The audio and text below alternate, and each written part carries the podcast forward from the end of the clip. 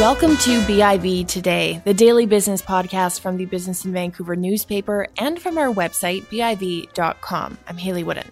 This podcast is brought to you by the Downtown Vancouver Business Improvement Association. The DVBIA supports, promotes, and represents the shared interests of 7,000 businesses and property owners in the central 90 block area of Vancouver's downtown core. Today on the show, could BC finally be getting ride hailing services? My co host Tyler Orton will speak to the CEO of Kater about that. On our latest Asia 360 segment, the economic and political implications of China's growth slowdown.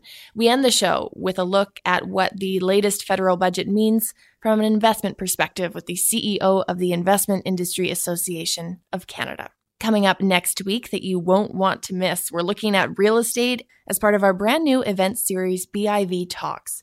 Coming up on Tuesday, March 26th, we've assembled a panel to walk you through how to survive Greater Vancouver's real estate slump. You can register now and get more information at biv.com slash events. The conventional banking business has undergone rapid technological change in the last decade, as have many industries. We're going to explore what this means. On April 25th, BIV's Business Excellence Series is back with a panel discussion on the next big things in banking and finance. Our discussion will explore the future of banking and finance, the policy changes of this landscape, the impacts for incumbent companies, as well as the opportunities for upstarts. For tickets and information, visit biv.com slash BES dash banking dash finance.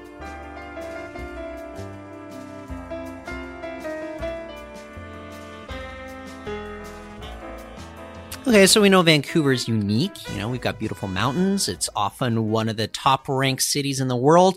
And it's also unique in that it's the largest city in North America with no ride hailing services available. The provincial governments, I guess you could say they've been a little bit opaque about its plans to allow these services in BC, but it appears that one made in BC company will be getting a bit of a start ahead of the big incumbents. And with us to explain how it's all going to work, it's Scott Larson. He's the CEO of Kater. Scott, I want to thank you for joining us on the show. Yeah, thanks so much. I appreciate appreciate the opportunity. So tell us, what is Kater? I think that's what a lot of people are asking right now. Kater is a, a Vancouver tech company, and we're building and launching BC's first ride hailing app, launching here towards the end of March and then uh, scaling out from there. Okay, so how exactly is this model going to work here? Because I think a lot of people you know, maybe they've traveled to other cities and tested out ride hailing there, but I think for the most part, British Columbians probably haven't been exposed to it. Yeah, the app is going to work like most people are familiar with, which is you open up the app, you enter your destination, uh, it knows where you are, of course, you request a car, you can track when the driver is arriving in five minutes and four minutes and three minutes and so forth. Uh, you get in, all the payments are handled through the app. It's it's very predictable, and and from a service standpoint, it's it's it's easy to use. I think the uh, the customer experience is going to be something that people are pretty familiar with from uh, perhaps other times they've used similar services in the past. So we don't really know when ride hailing, as I think we assume it to be with regards to Uber and Lyft, when it's going to be hitting British Columbia. But when is Kater going to be hitting the roads here? So uh, we're launching uh, end of March, so over the next couple weeks and then uh, we have we have the ability to put 140 cars on the road, and so we'll launch in a bit of a beta program, and then and then we'll scale up to all 140 cars over the over the next few weeks after that. So when you say putting cars on the road, are these like you would find like an Uber driver or a Lyft driver? You're hopping into somebody else's personal vehicle, or how does it work for you guys? So these are our cars. So we went out, we bought uh, 140 of our own cars. They're all hybrids, and uh, these are our drivers, our our our drivers that we've recruited, sourced, trained put into our cars. These are these are our cars, but you can only call them through the app. Uh, so you can't flag them down from the street corner. These are only available through our app. Okay. And I'm curious. I mean, if somebody jumps into one of these vehicles, I mean, are they going to be paying you know what you would expect based on what the app says? How does the payment uh, you know process work? And maybe how much could we expect to pay for this? Given the current environment, uh, the current regulatory framework that we have here, these these um, the pricing is the same as taxis. So when you enter your destination, the app does a bit of a calculation and it says it'll be between 14 and 17 dollars based on traffic and green lights red lights and so forth. And so it gives you a bit of a range. And then as you as you get to your destination it knows exactly what it is. It's all paid through the app of course. So the uh, so the pricing is um, is the same as what you'd pay in a taxi. On the other hand there's no surge pricing. So friday evening saturday evenings when things when things are pretty busy uh, the rates don't double or triple based on on demand. It's the same price. So, do you think that if you look at Vancouver on a Friday or Saturday night, if you're downtown, it's always a scramble to get into a taxi? How do you guys come in and maybe address some of the issues that have been ongoing within the transportation sector here? It's a good question. I think everybody knows that we need some solutions here in Vancouver, particularly in the downtown core. People who want to go from downtown out to some of the suburbs, perhaps. Uh, you know, there's stories of people not being able to get taxi rides because they have to come back empty and so forth. Once a ride has been assigned through our app to a driver, they can't refuse it. So we'll we'll take anywhere within BC, so to speak. Uh, going across the border is a little trickier, but we'll take anywhere within BC. Uh, everybody knows that we need more more more cars. We need more more options. We need a better solution particularly for peak times in the city. I think as you get a little further out to the suburbs maybe the demand is a little different but uh, we think being able to launch with a service that uh, uh, meets that demand um, has a good customer experience we think it's needed. And we're we're excited about being part of it. Well, I hope uh, the customers tip well if you make them take a ferry ride across, uh, you know, to Victoria or something like yeah, that. Yeah, we'll see. We'll see on that. But uh, the other thing is, though, you know, uh, maybe some critics are saying you guys are getting a bit of an unfair advantage because the big incumbents they don't have kind of the opportunity to come in, build up these, you know, networks of drivers, build up kind of uh, your own kind of name here before they're able to come in under whatever rules we're going to eventually see. I don't know. How do you respond to that particular uh, critique? I think it'd probably be a little bit unfair to say that a small startup based here in Vancouver has an unfair advantage over some of these other other companies in the industry that are worth in the tens of billions of dollars and have virtually unlimited resources. I I think that's I think that that would be a bit of a stretch what we have been able to do is uh, structure a few relationships, get these licenses through the Vancouver Taxi Association, and actually get on the road much faster. I think if if other companies could have done it, and and uh, they would have, in fact, and and, and I I think that's probably a fair statement. I can't comment on their business practices. All I know is that um, we're excited about being able to get on the road, build up some local knowledge, start to offer the service uh, that we think Vancouver needs and then we'll look to see what the future holds when when the legislation is rolled out later this fall. We're excited about being part of it. Uh, we think it's going to open up a little bit. We we obviously welcome that for sure, and um, uh, we'll certainly participate in it. So, how's the business model going to be working for you guys? Because it is different from, say, the you know more familiar ride-hailing services. You guys are going to have 140 cars. How are you confident that this business model is going to be applicable and it's going to work here in British Columbia? We think we've been able to put together something that combines the best of of of both models actually. Uh, where the drivers are trained you know who they are you know they have a certain amount of background checks and so forth uh, which is a little bit unique perhaps in the taxi industry. Cameras inside perhaps a different attention to safety and and so forth both driver and passenger which is which is an issue these days obviously.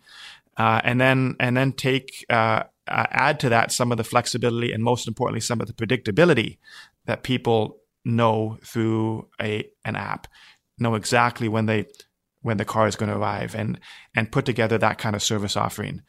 Um, if we can do that right, and I believe we can, the demand will far exceed our supply, and the business model works. I guess my last question for you is: uh, You guys are recruiting your own driver base here. Um, uh, has that been a challenge? Because you do require these Class Four licenses, which most people do not have. It hasn't been a challenge, to be honest. Um, I've heard that I've heard that story and we've heard that reports. We have over 900 applicants uh, right now, which which far exceeds our our need. Uh, we're, we're, we're basically take those people, we put them through screenings, background checks, and so forth. As as I mentioned, uh, the number of drivers has not been a challenge. Uh, obviously, we're a startup and we've got all kinds of other operational things that we're working through, but actually, driver applicants is not. Okay. Well, as we wrap up here, anything else you want people to know about Kater ahead of your launch? And we're excited about it. I think uh, what we're asking people to do now, if they want to be part of the beta, is to go to cater.com. Uh, they can sign up to be part of it over the next couple of days. Uh, we we we asked them a few questions: where they live, where they work, how many times a week they're going to be taking cars, and so forth, perhaps. And then uh, we're going to be uh, uh, pulling from that pool of people to to be part of the initial users for the launch and end of March, early April, and then and then we'll scale up from there. So uh, we look forward to it, and and uh, we look forward to growing with it. Well, very interesting, Scott. I want to thank you for joining us on the pro- program today. Thanks, Tyler. I appreciate it. That's Scott Larson, CEO of Kater. Stay with us. We'll be back right after this.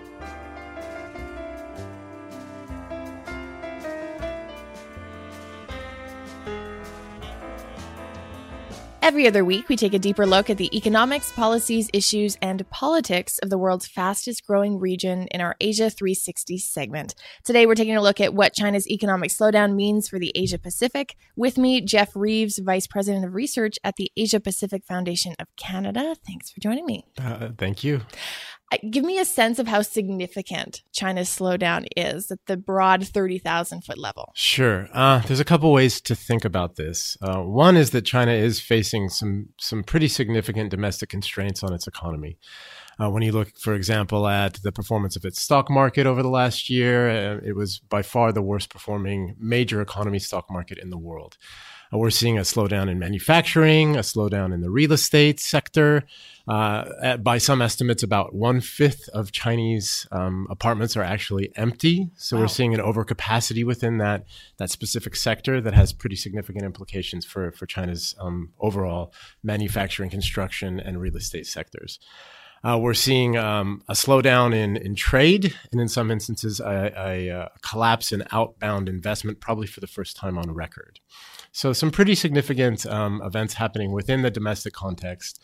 Uh, however, when we look at projections from the World Bank or internal projections from Chinese leadership about what they expect growth to look like for 2019, we're still looking at about 6.2 to 6.5 percent which means that even you know adjusted for some of the inflated statistics that we tend to see come out of, of China, especially at the provincial level, means that China is still growing probably about three percent or three times faster uh, than other major economies in the world. So a slowdown in relative terms. Still very very quick pace of growth how concerned should countries around the world be, though, about even a, a drop in what has been a very p- fast pace? Well, so th- there's a couple ways to answer that question, too. Of course, China is a really important driver for regional growth in the Asia Pacific in particular. Um, it's many of the Asian states' uh, largest trading partners and one of the most important sources of foreign direct investment.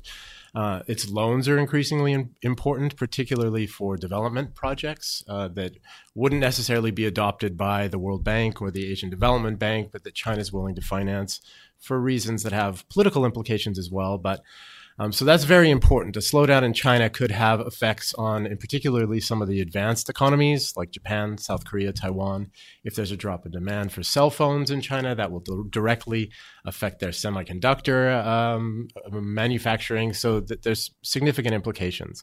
That said, China's also not, at least uh, in terms of it, its broader kind of fiscal um, policy and f- fiscal uh, indicators integrated in the global economy to the degree where it could disrupt, uh, like the United States did in the 1920s and with the, the global financial crisis. Interesting. What have we heard from Beijing on this topic and about how China may handle this? Well, so I think um, we've seen some major speeches, and particularly around the two uh, meetings that were just, uh, I think, last week or the week before, uh, the National People's Congress. A lot of talk about how to manage the economy going forward. Uh, at this point, Beijing has opted to pass on introducing another major stimulus to the economy through uh, providing uh, additional um, funding, uh, which it did in 2008 in response to the global financial crisis, and was actually able to kind of weather that storm better than other major economies because of the stimulus that it provided.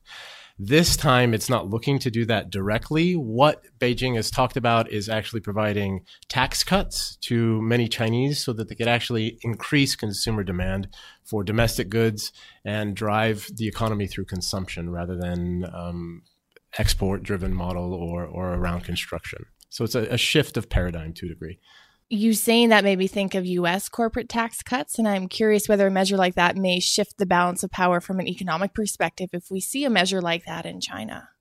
I think uh, you know China has a lot of fiscal tools that it can use to stimulate its economy. If it does look at uh, lowering corporate taxes, I think that could have a spur on the economy. Uh, China has a, a, pretty good control over some of the major industries within China because of its control of state owned enterprises. It can also increase things like demand and supply in ways that other countries can't because of it ha- its industrial policy. So, yeah, it has a lot of options for sure. The rate at which China is growing, whether it was before the slowdown or even with it, it hasn't really seemed sustainable. It is very high. We see economies grow and then they start to mature and slow down. Sure was this always set to come? And is it necessarily a bad thing? Was it could we have seen it coming? What's sort of the point at which china finds itself today and what's maybe causing part of this? So china is uh, just one of actually many asian countries that have adopted this kind of approach to development. So we saw it in taiwan we saw it with south, south korea we saw it with japan. A very concerted industrial state driven industrial policy around the export sector. It allows for high growth in the short term and then once you hit that kind of middle income, they call it the middle income trap, uh, it becomes more difficult to introduce a sustainable model of economic development into the country. And that's where countries like Japan have run up against decades of stagnation or slow growth. So China runs that risk. However, China is also really proven a, uh, a tough case study for a lot of economists to get their head around because in many ways it's been able to avoid some of the pitfalls that we would have assumed that it would have faced because they've been proactive in setting their monetary policy because they've been proactive in using state-owned enterprises to like i said earlier to, to shape their domestic economic demand and supply cycles. So uh, china is is really charting a path that we haven't seen before and if any country could think of a, a, creative way to continue with at least, you know, somewhat high levels of growth, maybe not six percent going forward, um, it's certainly China. Mm-hmm when we talk about this from an economic perspective, it seems we also have to maybe consider it from a political perspective as well. What are some of the political implications of this slowdown? Well, so um, there's the domestic context, and then there's the foreign policy context. Um, in terms of domestic politics, you know, Chinese uh, um, leaders have always prioritized economic development over pretty much anything else because of the implications it has for single party legitimacy, for the stability of Chinese society. And they understand that um, economic growth is directly tied to the Communist Party's ability to stay in power. Mm. So there's that, there's that understanding. Uh, in particular, they're concerned around issues of unemployment and labor unrest, which we do see at isolated, localized areas across China and have for some time. Typically, however, the Chinese Communist Party is seen as a solution to those problems rather than being the cause of those problems. So that paradigm is really important and something to keep in mind. Most Chinese citizens still look to the state to provide answers rather than look to the state as the larger villains within you know an economic downturn.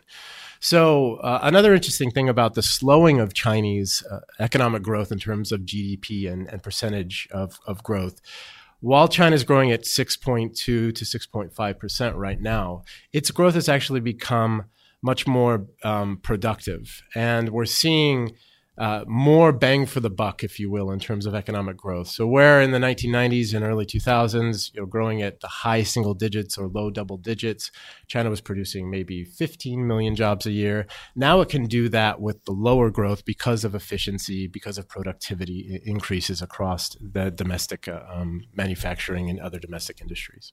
Are there any potential consequences or impacts as a result of this for China's, say, political image within the broader region or around the world? Well, so an important um, an important talking point of, of Chinese leadership for the last couple of years is that China has developed this new model of, of economic development that, while distinct to China and has Chinese characteristics, is something that developing countries throughout the rest of the world could emulate or could seek to apply to their own circumstances, their own domestic circumstances. So if China does have a period of, of prolonged slowdown in growth, or if it does have a major domestic um, economic meltdown, there's going to be huge implications for its image in the developing world uh, outside of Asia, all the way to Africa to Latin America, where it is seen as offering an alternative model to, to the United States in particular. So, this idea of the Beijing consensus versus the Washington consensus, it somewhat fell off about five years ago, where analysts were saying, hey, we really are seeing a new model. And it's picked up in the last probably 12 months, particularly as, as President Xi Jinping has come forward and said, hey, you know what? China does actually have a lot to teach other, other countries uh, in particular the way that we manage our economy. Mm, interesting. So, would you say a lot hinges on perhaps the continued success of this Beijing model? Is that is I, that you know, one of the, the the core components of the Beijing model is that it's adaptive. So, mm. where they see the need to alter course or change, they will. They're not um, really wedded to a, spur, a, certain economic dogma, a certain economic paradigm that, that they're going to pursue at all costs. Where you do see that to a degree in the United States, this over reliance on market forces to determine you know the allocation of goods. China understands the, the market's very important, but it also has an internal identity around controlling very key levers of the domestic economy, and it will alter courses as as need be. Could we see as a result of this China perhaps open itself up, open its markets up a little bit more to the rest of the world? I would imagine we'd see the exact opposite, where China actually looks at some of the market influences that it's allowed to play in its domestic economy and says, okay, those are actually in the short term uh, sources of instability or un- or unpredictability uh, around the way that we can develop. So, I would see more of a move towards state control over the domestic economy in the short term, with the understanding that the long term would be getting China back on track and then reintroducing those market uh, forces for the sake of productivity and efficiency as we wrap up, I'm thinking from the perspective of a country like Canada that has been in economic and trade talks with China. We're looking at diversifying within the region. What should Canada be keeping in mind as we see a Chinese slowdown, as potentially we see China withdraw a little bit from the rest of the world? I think uh, for Canada in particular, looking at this, uh, the slowdown in China and understanding, okay, while the domestic concerns are there for China, uh, the opportunities for Canada haven't gone away. Mm. Uh, and in particular, some of the the the dynamics of the trade relationships are actually swinging in Canada's favor.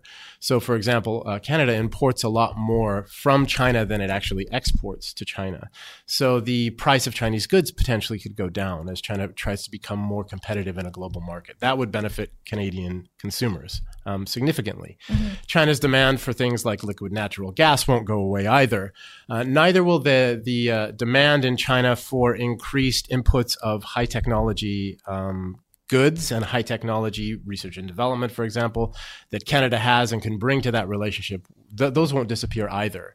Uh, and in particular, as China is looking to move up the uh, um, the ladder in terms of its value add and its production, Canada can be a significant partner going forward in things around manufacturing, advanced manufacturing, uh, artificial intelligence, as we talked about before, the mm-hmm. clean tech um, things around water, um, sanitation, those kind of things, bringing services and best practices to that relationship. So it's not a, a horrible situation for Canada at all. Jeff, as always, thanks so much for coming on the show. Thank you. That's Jeff Reeves, Vice President of Research at the Asia Pacific Foundation of Canada.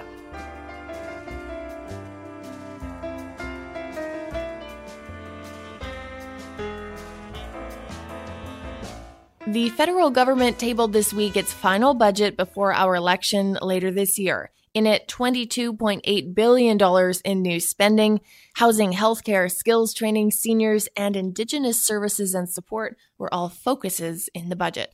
Notably, the Liberals ditched their original promise to balance the budget. The estimated deficit this year is $19.8 billion.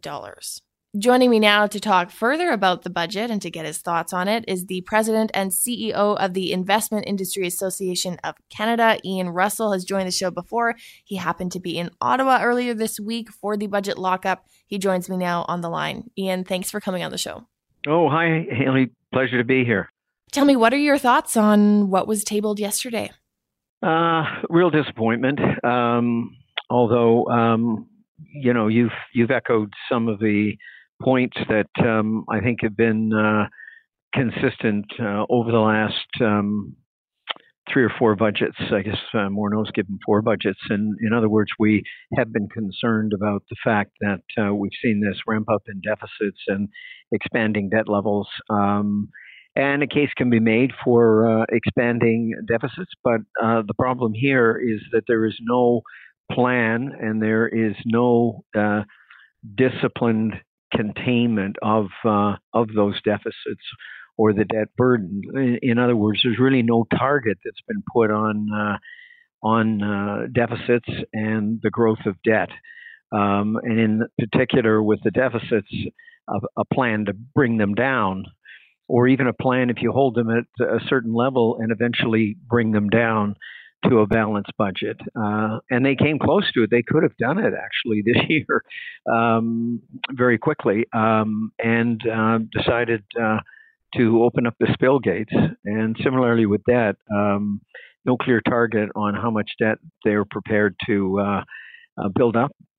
So that's that's one area. And the other thing that's been very disappointing over the years, and it's consistent this year, is there is not a focus on really plans to actually put in place policies that grow the economy. I think our view in the budget, if you really want to help the middle class, uh, you should be focused primarily on trying to help business expand its operations, create jobs, and that means um, encouraging companies to invest in Canada, encouraging Canadians to save, and uh, those kinds of incentives were not in this past budget and haven't been for a number of years. When it comes to those kinds of policies that help grow the economy and incentivize businesses to invest and expand, what were you hoping to see, or what are some examples that could have right. been in the budget?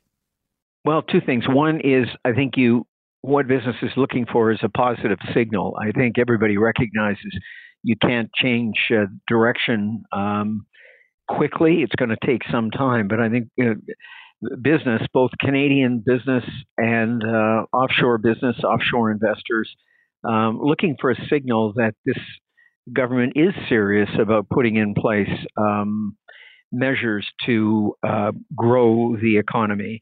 And a signal would have been, in fact, uh, focusing on uh, fiscal targets or um, dealing with um, the eroding competitiveness of our tax rates or putting in place um, incentives, other kinds of incentives to encourage um, investment, especially among small businesses, looking at innovative ways to channel private sector savings and capital into infrastructure spending. Um, you know, the the two steps would be one is uh, the need for a signal, a message, and the second part is the substance of it, which is um, start to put in place these kinds of policies. And um, um, we haven't seen either of them put in place, and um, it's it's it's very disappointing. I think in this budget, uh, particularly because they had much more fiscal room um, this year. Uh, they were in fact um, running um, basically a balanced budget through most of the year because revenues were way higher than they expected. And uh, rather than opting either to use some of it to um, uh, reduce the deficit for the year, which they could have easily done, or use it to lower tax rates, um, not just a gain for business, but also for individuals to help uh, individual Canadians save more, save more for their retirement, and save and just save generally more. And uh, none of that was done. Um, and I guess the third um, leg in that stool, um, other than sort of tax rates and um, and incentives, is uh, providing a little more um, room on the pension front, uh, a little more uh, scope for Canadians to save more for their retirement. Uh, they're living longer. They have inadequate savings. So, um, whether it be in terms of greater contribution limits um, on their RRSPs, or the other one is just uh, increase the age of eligibility for uh, RRSPs beyond 71. But none of that was done. In the absence of a clear signal, as you put it, what do you think the message is to either foreign investors, foreign businesses, or even local investors and businesses? What's government saying?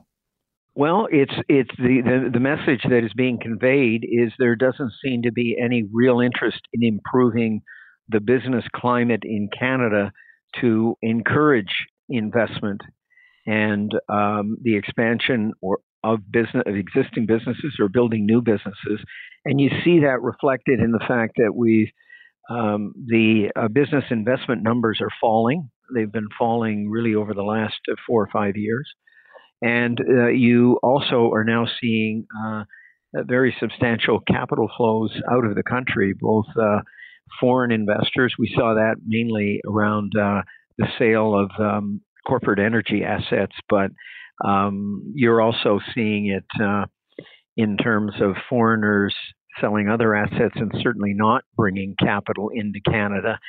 They just have other places to go that are more attractive, and we're seeing Canadian capital um, move out of uh, the country.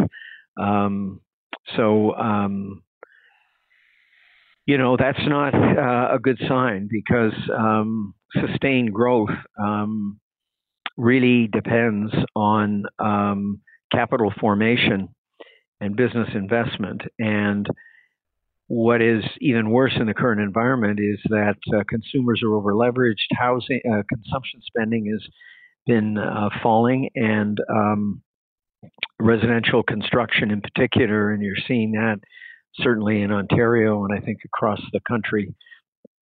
Um, and uh, so that's taking uh, some of the um, strength out of the economy. So I think we're in for a period of uh, uh, continued um, weakness in the Canadian economy. I mean, the latest numbers have not been very promising. So I think it'll probably get worse um, over the course of the next year or so. And certainly, this budget has been has done nothing to uh, improve the business climate. In fact, uh, it's probably just been a, a negative and discouraging it.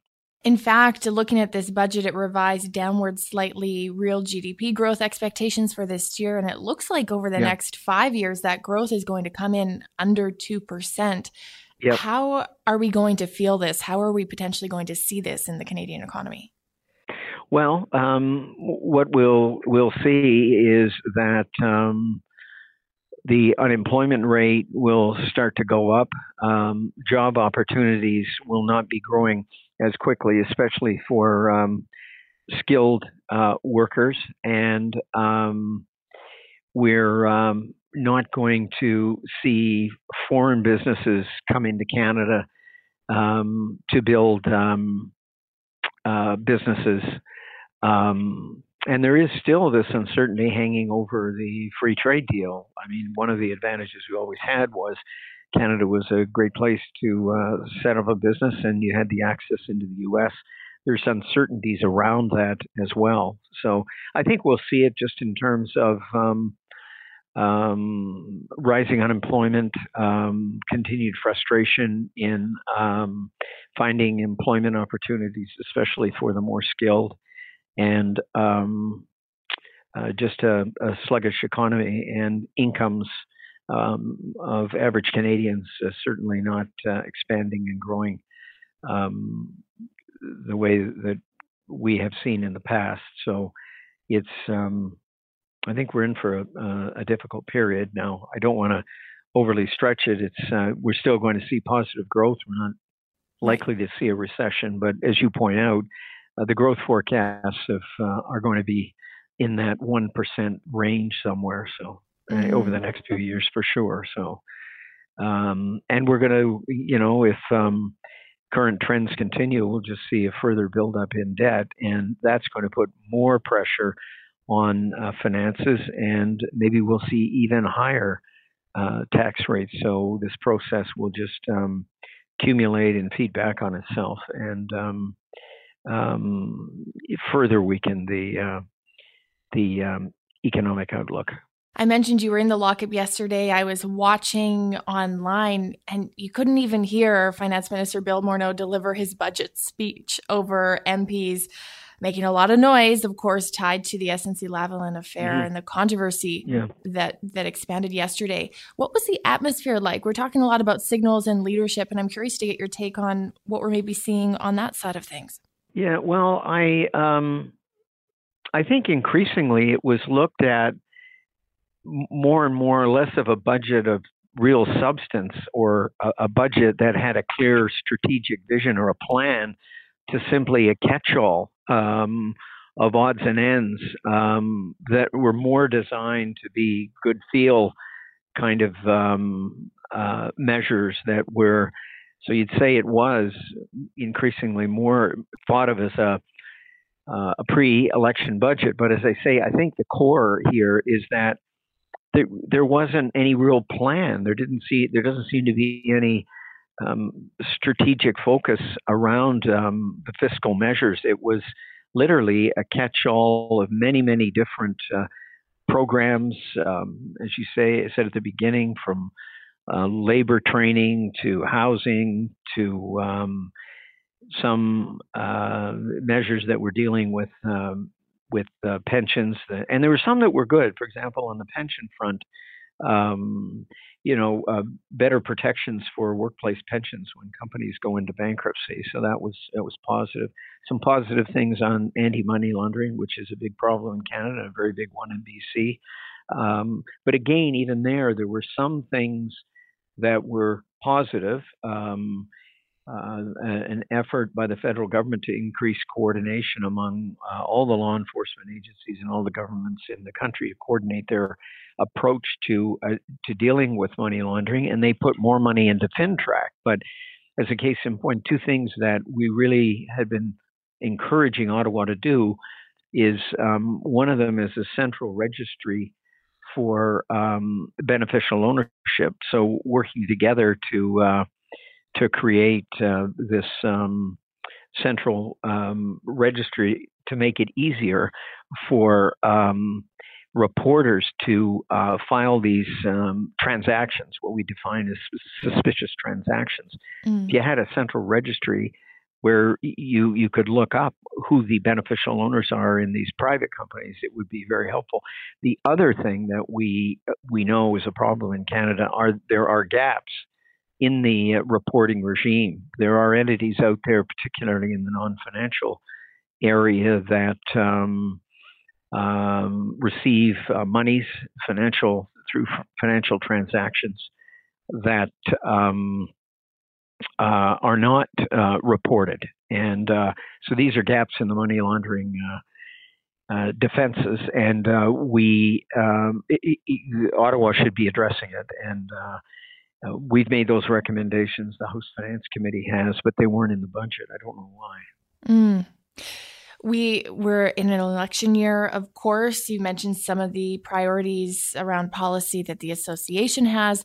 I'm curious what happens next. Do a lot of these policy areas essentially get put on hold during the campaign, or perhaps are you hoping to see them addressed in the various campaigns from different parties? What are you looking forward to over the next nine months? Yeah, it's a good question. I'm not looking for much of a constructive debate over um, uh, pro business, um, pro investment economic policies. I, I, guess for two reasons. I think there are going to be other issues that are elevated. You mentioned some of the more topical uh, political issues, um, and um, I think maybe some of the more bread and butter issues, uh, maybe around things like people get concerned about transportation issues, and uh, um, although I think you know, uh, or just sort of everyday issues that might consume sort of the electorate, but not these uh, uh, really important and, and more complicated uh, uh, policy issues. So um, that's usually not; those aren't the things that elections are fought over. Uh, I mean, we Yeah. have had elections that dealt with things like free trade. I, I again, that might be there, but I think everybody's in favor of free trade. The, the current government will probably uh, quite rightly, I guess, take benefit for uh, putting together the uh, the NAFTA two uh, um, trade deal. Um, but I don't think the election is is going to be fought over um, policy issues uh, or policy approaches. Um, it'll be fought, but probably more over social issues and over political issues and scandals and that kind of thing. That's what I anticipate is going to happen. Mm-hmm. Ian, as always, great to have your thoughts. Thanks for coming on the show. Okay, well, Hayley, always appreciate it. You always ask great questions. it's always a pleasure. Thank you. That's Ian okay. Russell, President and CEO of the Investment Industry Association of Canada. That's it for our show. Thanks for listening to BIV today. You can get notified of new episodes by subscribing to us on iTunes or Stitcher. You can also listen to current episodes, past episodes over at biv.com slash audio. And of course, for all of our business news, head on over to biv.com. I'm Hayley Woodin. Thanks again for listening.